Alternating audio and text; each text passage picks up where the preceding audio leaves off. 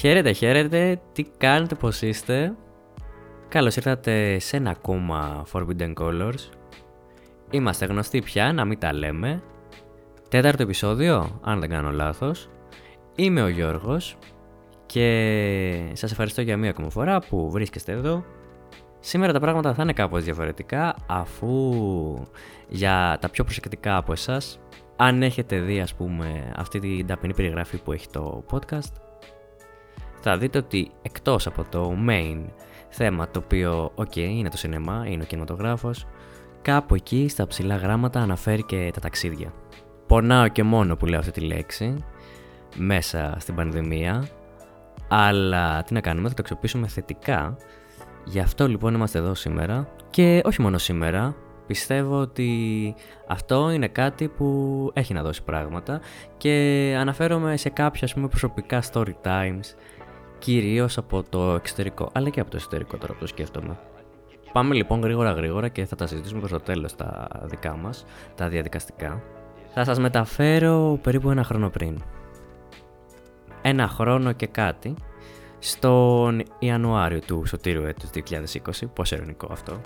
Και την τελευταία φορά που μπόρεσα να βγω από τη χώρα, οι λόγοι είναι προφανείς, τότε μαζί με ένα φίλο μου, το οποίο δεν το δώσω όνομα για να υπάρχει έτσι ένα μυστήριο, ναι, πολύ καλά ξεκινάει αυτό, μαζί με ένα φίλο μου λοιπόν είχαμε την ευκαιρία να πάμε σε ένα πρόγραμμα που θα διοργανώταν στην ε, Δανία και πιο συγκεκριμένα σε ένα καταπληκτικό μέρος, περίπου 2 ώρες, 2,5 μακριά από την Κοπενχάγη. Τώρα για τυπικά το πρόγραμμα είναι ένα πρόγραμμα της Ευρωπαϊκής Ένωσης, όσοι ξέρετε ξέρετε ε, τι εννοώ, όσοι δεν ξέρετε ψαχτείτε και κάντε το μετά το τέλος αυτού που βιώνουμε. Τέλος πάντων, άσχετο, δεν μας ενδιαφέρει αυτό. Θα ξεκινήσουμε λοιπόν από την ε, αρχή. Και όταν λέω αρχή, από την εντελώς αρχή. Είμαι εγώ και ο φίλος μου που πρέπει να πάμε από την Αθήνα στην Κοπενχάγη. Με αεροπλάνο προφανώς. Αλλά επειδή η βλακία είναι βλακία και επειδή θέλαμε να εξοικονομήσουμε και χρήματα, άσχετο που θα τα παίρναμε πίσω μετά, τα αεροπορικά εννοώ, επειδή λοιπόν θέλαμε να εξοικονομήσουμε χρήματα, αποφασίσαμε να το κάνουμε αυτό με τις αγαπημένες low cost εταιρείες. Βασικά τώρα που το σκέφτομαι αυτό μπορούσε να είναι ένα επεισόδιο από μόνο του, αλλά έτσι πολύ περιληπτικά να πούμε λοιπόν ότι βρήκα τον καλύτερο συνδυασμό με ενδιάμεση στάση τη Σόφια της Βουλγαρίας. Η Σόφια της Βουλγαρίας είναι αλήθεια ότι είναι ένα πολύ ε, βολικό μεταβατικό αεροδρόμιο και σε σχέση με την Αθήνα τουλάχιστον έχει πολύ πιο περίεργους μέσα εισαγωγικά προορισμούς, μάλλον λόγω φορολογίας. Το ίδιο γίνεται και με τη Θεσσαλονίκη π.χ. εντάξει, γιατί αυτές οι εταιρείες ε, προσπαθούν έτσι να να κερδίσουν υπέρ τους τέλος πάντων και να συνδέσουν προορισμούς οι οποίοι δεν είναι τόσο δημοφιλείς ή τόσο κλασικοί αν θέλετε. Οπότε λοιπόν είχαμε πτήση. Προφανώς η πτήση είναι ξημερώματα. Έτσι. Προφανώς. Το οποίο είναι καλό, OK, okay, γιατί κερδίζεις τη μέρα. Αλλά απ' την άλλη είναι κακό γιατί ποτέ δεν κοιμάσαι. Καταλήγεις να πηγαίνεις από τον Πειραιά στο αεροδρόμιο το 1096 και εγώ πάντα, ας πούμε, ειδικά στο θέμα του αεροδρόμιου, θέλω να είμαι full τυπικός, δηλαδή θέλω να τηρώ ακόμη και τώρα αυτό το τουλάχιστον δύο ώρες πριν. Αν και είναι ένας μύθος, γιατί αν δεν έχεις να περάσεις παραδοσιακό check-in, ίσως είναι λίγο υπερβολή. Αλλά εγώ ήθελα να είμαι τυπικός, γιατί δεν ξέρω, μάλλον είναι άγχος. Προφανώς είναι άγχος, αλλά απ' την άλλη μου αρέσει πολύ το αεροδρόμιο. Και ειδικά, δεν ξέρω, φαντάζομαι ότι περισσότερο από εσάς ε, αν έχετε πετάξει, θα έχετε πετάξει με low cost εταιρείες. Στην Αθήνα, στο Ελευθέρω Βενιζέλος, είναι υπερβολικά μακριά το terminal μέσα εισαγωγικά, το terminal δορυφόρος, από όπου αναχωρούν συγκεκριμένες πτήσεις. Οπότε ένας λόγος παραπάνω. Ξημερώματα λοιπόν, έχουμε την ε, πολύ μικρή και σύντομη πτήση Αθήνα-Σόφια και επειδή ήξερα τη Σόφια αφού την είχα επισκεφθεί και μερικούς μήνες Προηγουμένως, για ένα πρόγραμμα στα βόρεια της Βουλγαρίας, λέω στο φίλο μου, τον Χ. Μόνος μου γελάω, συγγνώμη. Λέω στο φίλο μου, λοιπόν, αυτό που θα κάνουμε ότι επειδή θα έχουμε κάποιες ώρες, πολλές ώρες βασικά, φτάσαμε εκεί πέρα γύρω στις 10-11 και η πτήση για την Κοπενχάγη θα ήταν ε, το απόγευμα. Οπότε του λέω, δεν υπάρχει κανένας απολύτως λόγος να κάτσουμε στο αεροδρόμιο. Θα πάμε στην πόλη στη Σόφια. Είναι πολύ κοντά, είναι πολύ φτηνό. Θα φάμε, θα κάνουμε βόλτα κτλ. κτλ. Και όντως έγινε. Είναι όντως και πολύ κοντά, καμία σχέση με την Αθήνα. Είναι γύρω στα 20 λεπτά. Το εισιτήριο του μετρό παίζει να κοστίζει ένα 2 ευρώ. Ε, και έτσι φτάσαμε λοιπόν. Το μόνο θέμα είναι ότι κουβαλήσαμε και τις ε, κομπλεξικέ βαλιτσούλες μας από δίπλα. Κομπλεξικές είπα, γιατί δεν ακούστηκε καλά μάλλον. Ξέρετε, αυτές που είναι οι λεγόμενες καμπίνας. Ναι, λοιπόν, φτάσαμε και. Για να μην τα πολύ λόγο, ήπιαμε τον καφέ μας, φάγαμε από εδώ και από εκεί ένα βρώμικο που ποτέ δεν θα ξεχάσω. Γιατί αυτό που κάνει ο τεράστιος ε, πιτοτυλιχτής παρόλο που δεν ήταν πίτα. Αυτό που κάνει λοιπόν ο τεράστιο πιτολιχτή ήταν ότι φάγαμε κάτι σαν σάντουιτς τώρα, δεν τα θυμάμαι και ακριβώς.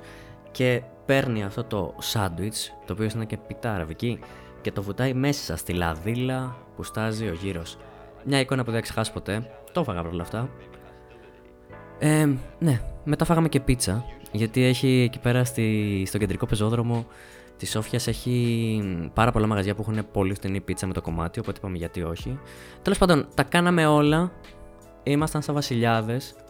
Είναι εντυπωσιακό αυτό, εντάξει. Είναι διαφορετικό το κόστος ζωής. Οπότε παθαίνεις έτσι ένα μικρό πολιτισμικό σοκ όταν ε, πηγαίνεις ε, σε χώρες τις οποίες είναι αρκετά πιο φτηνές ναι, και τέλος πάντων, πούμε, με 10 ευρώ καθένας εκεί πέρα κάναμε τα πάντα, καλυφθήκαμε.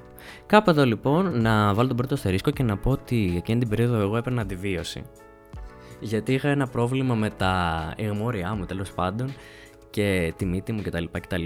Το οποίο είχε επιβαρυνθεί λόγω του κρύου. Και τέλος πάντων υπήρχε ένα θέμα και έγινε ένας χαμός με τον Ριλά μου λέει ότι μπορεί να είναι επικίνδυνο το να πετάξω και ότι μπορεί από την ε, πίεση ε, την ατμοσφαιρική του ψωμέτρου να πάθουν ζημιά τα αυτιά μου κτλ. κτλ. Τέλος πάντων, έπαιρνα την αντιβίωση. Το θέμα με όταν παίρνουμε συνήθως αντιβίωση, θα το ξέρετε, είναι ότι προκαλεί ας πούμε κάποιες διαταραχές στο μάχη. Είσαι, είναι πιο ευαίσθητο τέλος πάντων. Οπότε αυτό αυτομάτως δεν είναι ένα χαρμόσυνο νέο όταν ταξιδεύεις. Κάπου εδώ λοιπόν να πω ότι στο συγκεκριμένο ταξίδι εκτίμησα πάρα πολύ το αυτονόητο, που το αυτονόητο είναι να έχεις τοαλέτα. Γνώρισα τα αεροδρόμια από την Γκέλ και την Ανάποδη και κάτι τέτοιο παίχτηκε και σε μια φάση, ενώ ήμασταν στη Σόφια και κόβαμε βόλτες, όπου εγώ ε, ήθελα απεγνωσμένα τουαλέτα και δεν έβρισκα με τίποτα. Όπως επίσης δεν μπορούσα να συνεννοηθώ, ας πούμε, και με του υπαλλήλους ε, εκεί πέρα στο κεντρικό σταθμό του μετρό. Anyway, κάναμε τη βόλτα μας το ένα το άλλο. Ε, είδα και κάποια πράγματα που δεν είχα δει την άλλη φορά. Γιατί η αλήθεια είναι ότι δύο φορές έχω πάει στη Σόφια και οι δύο ήταν ε, για ώρες. Κυριολεκτικά για ώρες. Οπότε κάνουμε την ε, επιστροφή μας προς το αεροδρόμιο και σιγά σιγά αρχίζουν τα εντυπωσιακά. Δηλαδή, το αεροδρόμιο της Σόφιας είναι καινούριο, τουλάχιστον όταν μιλάμε για το Terminal 1. Είναι μικρό, αλλά είναι καινούριο. Δηλαδή, δεν σου κάνει κάτι εντύπωση. Το θέμα είναι ότι πηγαίνοντας εκεί, ψάχνουμε να βρούμε την πτήση μας και δεν υπάρχει. Και λέμε, ωραία. Και είναι αυτός ο φόβος που. Δεν ξέρω αν τον έχω μόνο εγώ, αλλά είναι αυτός ο φόβος ότι όταν κλείνεις, ας πούμε, πολύ φθηνές πτήσεις, παρόλο που είναι, είναι βλακίες, δεν ισχύουν αυτά. Αλλά είναι αυτός ο φόβος που εκεί τη στιγμή για μια στιγμή έτσι επιβεβαιώνεται κάπως και λες: Οκ, να γιατί η πτήση ήταν τόσο φτηνή, δεν υπάρχει τελικά. Ή λες: Μπορεί να έχω κάνει λάθος την ημερομηνία ή δεν ξέρω εγώ τι. Τέλος πάντων, δεν ήταν κάτι τέτοιο. Το θέμα ήταν ότι ήμασταν. Θα φεύγαμε από το άλλο terminal, τα οποία δεν συνδέονται μεταξύ τους. Έπρεπε να πάρουμε ένα λεωφοριάκι και να πάμε εκεί, εντός του αεροδρομίου. Ναι, τέλος πάντων και πάμε εκεί και από εκείνο το terminal. Τέλος πάντων, βασικά ήταν μπερδεμένο γιατί με low cost ήρθαμε, αλλά πήγαμε στο καλό terminal και μετά φεύγαμε από το κακό. Οπότε δεν ξέρω. Το θέμα ήταν ότι το παλιό terminal, το κακό terminal ήταν μάλλον το παλιό terminal, το οποίο στην καλύτερη των περιπτώσεων θύμιζε σταθμό κτέλ επαρχιακής πόλης, χωρίς καμία υπερβολή. Εντάξει, θα μου πείτε τώρα first world problems. Συμφωνώ πάρα πολύ. Απλώς εδώ είμαστε για να βάλουμε και σάλτσε. Τώρα πρώτο story time θα το βρούμε. Πάμε λοιπόν εκεί και έλεγχο διαβατηρίων. Δεν είχαμε διαβατήρια, είχαμε ταυτότητες. Το οποίο είναι κάτι που θεωρητικά είναι ok, γιατί πολλοί της Ευρωπαϊκής Ένωσης κτλ. κτλ. Και όταν ταξιδεύεις και μέσα στην Ευρωπαϊκή Ένωση, πολλές φορές δεν γίνεται καν έλεγχος. Το θέμα είναι όμως ότι με όλο αυτό το θέμα της εξοικονόμησης κτλ. κτλ. εμείς βγήκαμε από τη ζώνη Σέγγεν, πηγαίνουμε στη Βουλγαρία και μετά πρέπει να ξαναμπούμε. Οπότε και ο έλεγχος είναι υποχρεωτικός. Και θα μου πείτε σιγά. Ναι, όντως δεν είναι κάτι. Θέλω να πω είναι κάτι πολύ τυπικό, κάτι εντελώς ρουτίνας. Αλλά. Όπως είπα, δεν είχαμε διαβατήρια. Και παίζει να είμαστε από τις ελάχιστες χώρες πια στην Ευρωπαϊκή Ένωση που έχουμε τόσο απαρχιωμένες ε, ταυτότητες. Δηλαδή, ε, έχει συζητηθεί και εδώ νομίζω και δεν θέλω να μπω στη διαδικασία τώρα του αν είναι σωστό ή λάθος ή κάτι τέτοιο. Αλλά τέλος πάντων, ναι, γενικά επικρατεί η τάση του να γίνουν καινούργιες ταυτότητες, στυλ επιστοτική κάρτα κτλ. κτλ. Οπότε, όταν ένας ε, ελεγκτής βλέπει αυτές τις ταυτότητες, κατευθείαν το μυαλό του θα πάει στο ότι μπορεί να είναι πλαστές ή δεν ξέρω εγώ, ότι και βγάζει κάτι πολύ ιδιαίτερα μικροσκόπια και είτε τα χρώματα που κάνει η ταυτότητα με τον ήλιο κτλ. κτλ. Ναι, γιατί αυτό δεν έχει κάποιο barcode, δεν ξέρω αν λέγεται barcode, αλλά σαν barcode για να το σκανάρει όπως το διαβατήριο ή οι καινούργιες ταυτότητες. Επίσης το άλλο τραγικό της υπόθεσης είναι ότι ήμασταν ε, δύο εικοσάριδες ας πούμε και σε φωτογραφίες ήταν κάτι παιδάκια Τέλος πάντων, εκεί πέρα και όλα συγκεκριμένη ελεγκτής ε, ήταν λίγο παραπάνω από επιθετική και σε στείλω ότι δεν μπορώ να σας αφήσω και το ένα και το άλλο και που ξέρω εγώ ότι είστε εσείς. Ε, και εγώ, επειδή ήταν και πρώτη φορά πούμε, που μου είχε δημιουργηθεί τέτοιο πρόβλημα, ήμουν, είναι δικαίωμά μου, ξέρω εγώ τι μου λέτε. Ναι. Τέλος πάντων, μετά πολλά μας άφησε. Ευτυχώς. Ε, ναι, και μπήκαμε στην πτήση. Να πω εδώ ότι ήμουν πολύ ενθουσιασμένος γιατί αυτή η πτήση θα ήταν με τη δεύτερη πιο δημοφιλή. Βασικά, πώ θα σταματήσω απλώς και να λέω ονόματα σιγά τη διαφήμιση. Τέλος πάντων, ναι. Η πρώτη πτήση ήταν με τη Ryanair και αυτή ήταν με τη Wizz Air. Ε, και ήμουν ενθουσιασμένος μέχρι τότε γιατί δεν είχα ξαναπετάξει μαζί της. Ήμουν λίγο υπερβολικός, ίσως γιατί το αεροπλάνο τους είναι fancy και έχουν ωραία χρώματα. Αλλά μέσα τελικά κατέληξαν να είναι πιο στενά. Εντάξει, δεν ξέρω, μπορεί να εξαρτάται κάθε φορά. Ε, γίνονταν ένας χαμός τέλος πάντων και ένας πολύ περίεργος πολιτισμικός χαμός γιατί πηγαίναμε από μια χώρα των Βαλκανίων σε μια σκανδιναβική χώρα. Και είχε πολύ ενδιαφέρον αυτό. Πολιτισμικά είχε πάρα πολύ ενδιαφέρον. Ε, η πτήση ήταν ok. Είχε κάποιες αναταράξεις, ήταν και μεγαλούτσικη. Αλλά γενικά ήταν ok και φτάσαμε στην Κοπενχάγη μετά από κανένα τρίωρο νομίζω. Κανένα τρίωρο πολύ στριμωγμένος, αλλά δεν πειράζει.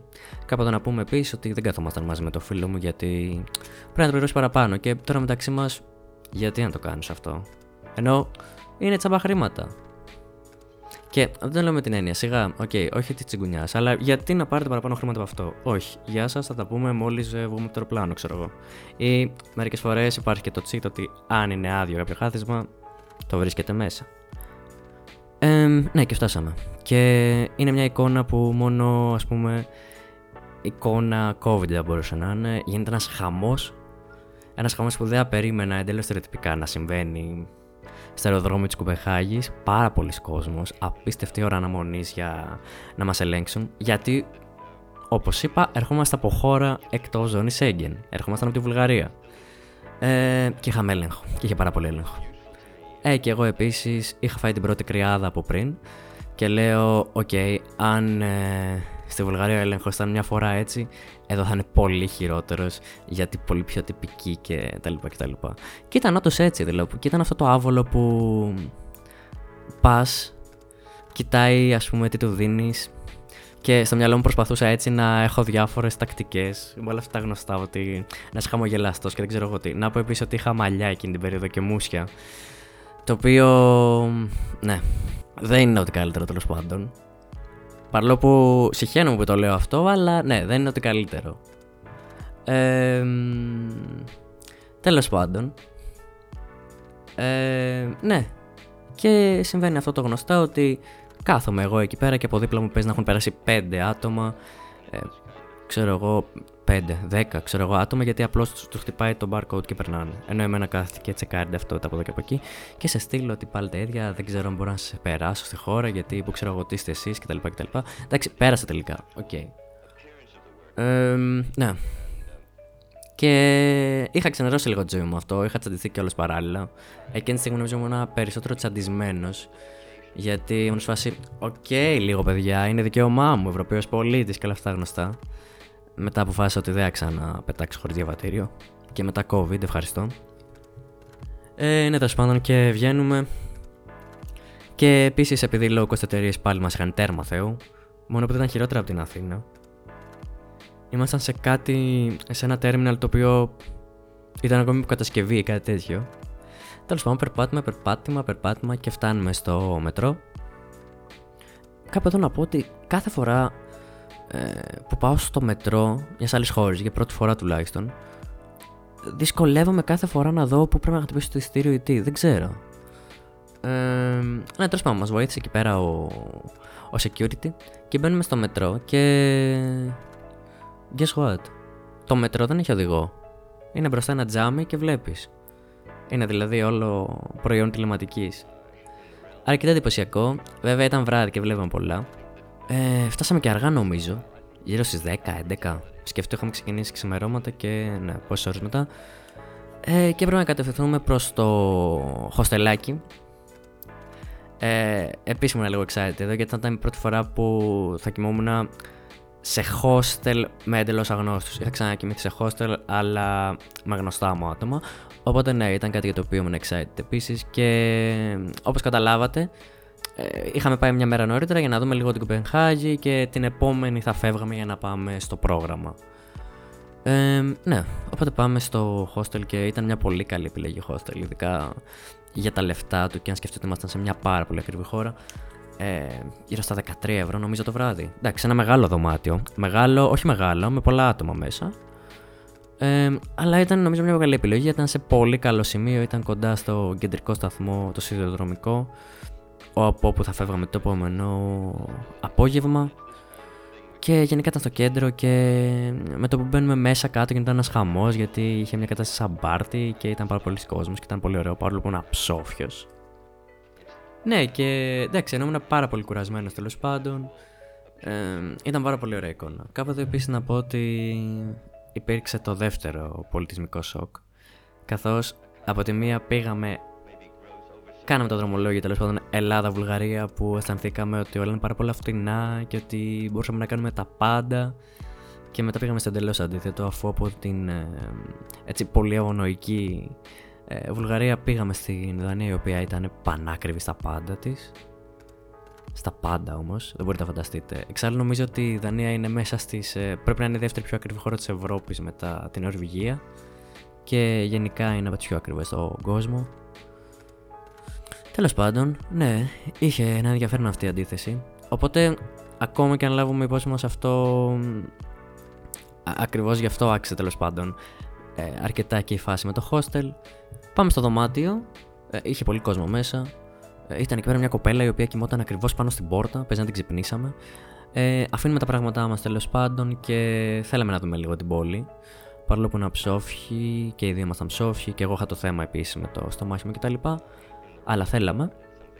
Ε, καθώς, ok, okay, δεν θα είχαμε και πάρα πολύ χρόνο εκεί. Πρακτικά για λίγες ώρες πάλι θα τη βλέπαμε. Ναι, οπότε το θετικό ήταν ότι είχε πολύ ωραίο καιρό, δηλαδή πολύ ωραίο καιρό για τα γούστα μου. Είχε κλασικό έτσι βόρειο καιρό με βροχή και πολύ πολύ κρύο. Ε, και κάπως έτσι χαθήκαμε λίγο στους δρόμους και την είδαμε. Μετά όμως χάθηκα όντως και δεν μπορούσαμε να βρούμε πώ θα γυρίσουμε πίσω και όχι ήταν κάτι ακραίο, απλά η κούραση είχε αρχίσει να σκοτώνει εμένα ειδικά. Ε, ναι, τέλος πάντων, εντάξει, γυρίσαμε. Ε, δεν κάτσαμε κάτω, κυρίως γιατί εγώ γκρίνιαζα και δεν είχα καθόλου όρεξη έτσι να πιω μια μπύρα, δεν ξέρω εγώ τι. Ε, είχα δικαιολογία, αλλά ήμουν και λίγο ξινός εκεί. Θα το δώσουμε εδώ όλα. Ε, ναι, τέλος πάντων. Και μετά πάμε σε κάτι αστείο, ας πούμε. Ε, χάλασε, ας πούμε, κάπως την εμπειρία και σιγά τρίχες. Αλλά ακριβώς επειδή ταξίδια και εννοείται ότι τίποτα δεν πηγαίνει καλά. Ε, γίνεται ένα χαμός στα μπάνια του hostel. Τέλο είχαν πλημμυρίσει, οπότε δεν μπορούσαμε να κάνουμε και μπάνιο κάτι τέτοιο. Ήταν ε, ε, λίγο λες και βρισκόσουν στα κάτω καταστρώματα του Τανικού Τέλος πάντων, κοιμηθήκαμε. Κοιμήθηκα πάρα πολύ. Ε, πρέπει να κοιμήθηκα αμέσως, δηλαδή μία που έπεσα, μία που ξύπνησα. Ε, και βέβαια, ακριβώς γιατί ταξίδια και εμείς και τίποτα δεν πάει καλά, ε, το επόμενο πρωί συνειδητοποιώ ότι μου έχουν πέσει τα ακουστικά μου από το πλάι του κρεβατιού προς τον τοίχο και έχουν πέσει, ε, πώς να το περιγράψω τώρα, έχουν πέσει στο χώρο φύλαξης που είναι κάτω το κρεβάτι μου, αλλά αυτός ο χώρος φύλαξη ανήκει στο άτομο που κοιμάται πάνω από μένα, που δεν ήταν ο φίλος μου γιατί κοιμόταν ε, στο πιο δίπλα κρεβάτι. Και το έχει κλειδωμένο αυτό, γιατί ξέρω εγώ έχει τη βαλίτσα του κτλ. Ε, ναι, και δεν μπορούσα να τα πιάσω με τίποτα. Και εντάξει, δεν ήταν κάτι. Απλώς ήταν γιατί, γιατί πρέπει αυτή η εμπειρία του πρώτου hostel να αμαυρωθεί από αυτό. Οπότε έγραψα ένα σημειωματάκι και του το έβαλα από κάτω. Θα σας πω μετά τι έγινε με αυτό, ή ίσως να μην το πω και ποτέ. Και ξεκινήσαμε κλασικά με τις ε, κομπλεξικές βαλιτσούλες μας. Ήθελα να κάνω ένα κόλπο εδώ, να πάμε να τι αφήσουμε σε ένα ξενοδοχείο. Ένα θα προσποιούμαστε ότι ε, μένουμε εκεί, ξέρω εγώ. Δεν το κάναμε. Προσπαθάμε και στο hostel να το κάνουμε αυτό, αλλά κάτι περίεργο πάλι. Δεν, δεν δούλευε. Έχει και χρέος, ξέρω εγώ και ναι. Οπότε πηγαίναμε από εδώ και από εκεί. Και έχοντας αρκετές ώρες γιατί ξυπνήσαμε και νωρίς, οκ, ε, πήγαμε να δούμε έτσι λίγο κάποια από τα πιο χαρακτηριστικά αξιοθέατα. Είχαμε δει την πόλη βράδυ, τώρα τη βλέπαμε μέρα. Κινηθήκαμε αρκετά με το μετρό πάλι. Βέβαια, guess what? Ε, ένα, μία από τις γραμμές του μετρό η οποία θα μας βοηθούσε και πάρα πολύ ήταν σε συντήρηση και δεν δούλευε. Ναι. Τέλος πάντων, πήγαμε στη μικρή γοργόνα, η οποία είναι fail. Το λέω πάρα πολύ κοινικά, αλλά είναι fail. Ε, μην με παρεξηγήσετε. Είναι σε ένα πολύ ωραίο χώρο, σε ένα πολύ ωραίο πάρκο που περπατάς και ψάχνεις να τη βρεις και είναι και λίγο μακριά από το κέντρο. Αλλά πας εκεί και είναι πραγματικά ένα άγαλμα πάρα πολύ μικρών διαστάσεων. Ε, οπότε το αξιοθέατο ως αξιοθέατο δεν είχε κάτι σπουδαίο. Εντάξει, και βέβαια υπήρχαν και έβγαζαν φωτογραφίες κτλ. κτλ Χωρίς λόγο. Αλλά είχε πολύ ωραία θέα, δηλαδή από πίσω συνδυαζόταν εξαιρετικά η βιομηχανική πλευρά της πόλης και το όλο το οποίο ήταν πάρα πολύ ωραίο και άραξαμε λίγο και ήταν καλά. Ε, και μετά είχαμε κάτι τελευταίο που θέλαμε να κάνουμε, ήταν να πάμε στην Κριστιανία.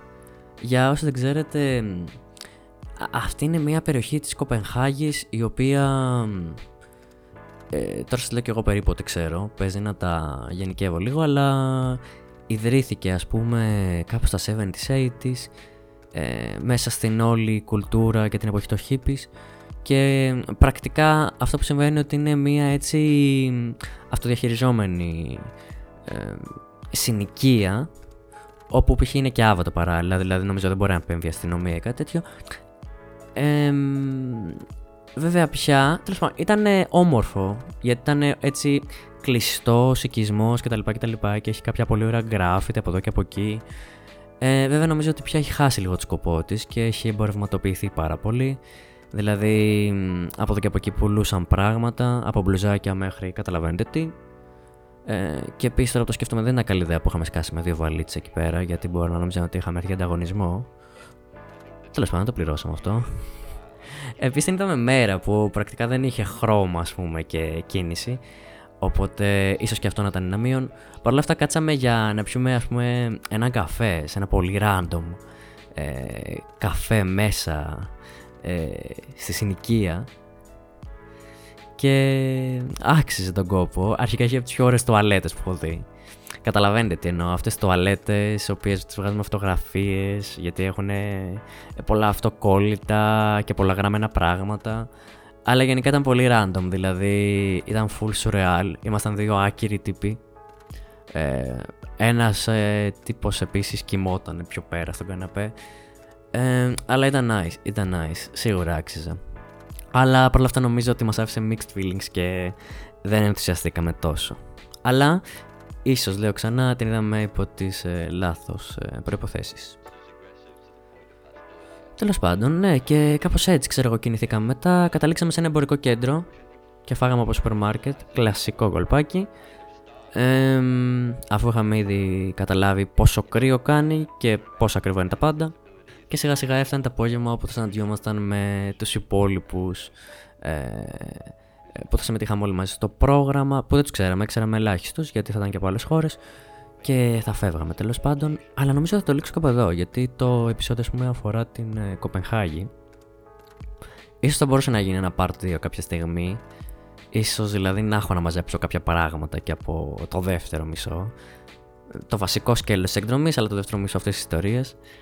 Αλλά για να μην σας αφήσω έτσι, όταν μετά από μέρες γυρίσαμε ε, από την επαρχία της Δανίας στην Κοπενχάγη, λίγο πριν φύγουμε, ε, είχε επικοινωνήσει μαζί μου το hostel μέσω του WhatsApp και μου λένε ότι έχουμε βρει τα ακουστικά σου κτλ. Και, και, και τους λέω: Ωραία, θα είμαι στην Κοπεχάγη σε δύο μέρες. Μπορώ να τα πάρω τότε. Και μου λένε φυσικά.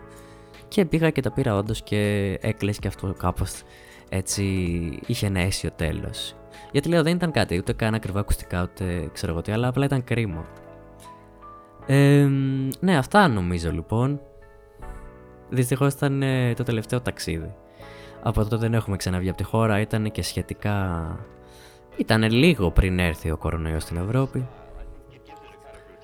Και ναι, να σας ευχαριστήσω για ακόμα μια φορά που φτάσατε μέχρι εδώ. Όπως καταλάβατε και εσείς ήταν ε, special το σημερινό επεισόδιο, αλλά έχω διαμορφώσει στο μυαλό μου ένα πρόγραμμα, ας πούμε ένα μηνύο πρόγραμμα, θα σας το αποκαλύψω στο μέλλον. Οπότε κάπου κάπου θα έχουμε και story times. Πείτε μου τη γνώμη σας, πείτε μου πόσο σας φάνηκε, πείτε μου τι σας άρεσε, τι δεν σας άρεσε, το εκτιμώ πολύ. Ε, γενικά το feedback βοηθάει πολύ και κυρίως τα αρνητικά για να καταλάβω τι πρέπει να βελτιώσω. Ε, από εκεί πέρα, εντάξει, και εγώ θεωρώ ότι ακόμη είναι αρχή, αλλά ε, επεισόδιο με το επεισόδιο το βρίσκω περισσότερο. Από εκεί πέρα να σε ευχαριστήσω που ακούσατε τα προηγούμενα επεισόδια και αυτό. Ε, να σε ευχαριστήσω και για τα μηνύματα που μου στείλατε, βοηθάνε όντως πάρα πολύ και συνεχίστε να στέλνετε. Ε, είτε προτάσεις είτε feedback, μην τα ξαναλέω. Ήμουν ο Γιώργος ε, και συνεχίζω να είμαι. Θα σας αφήσω εδώ και θα τα πούμε στο επόμενο επεισόδιο. Γεια σας, γεια σας.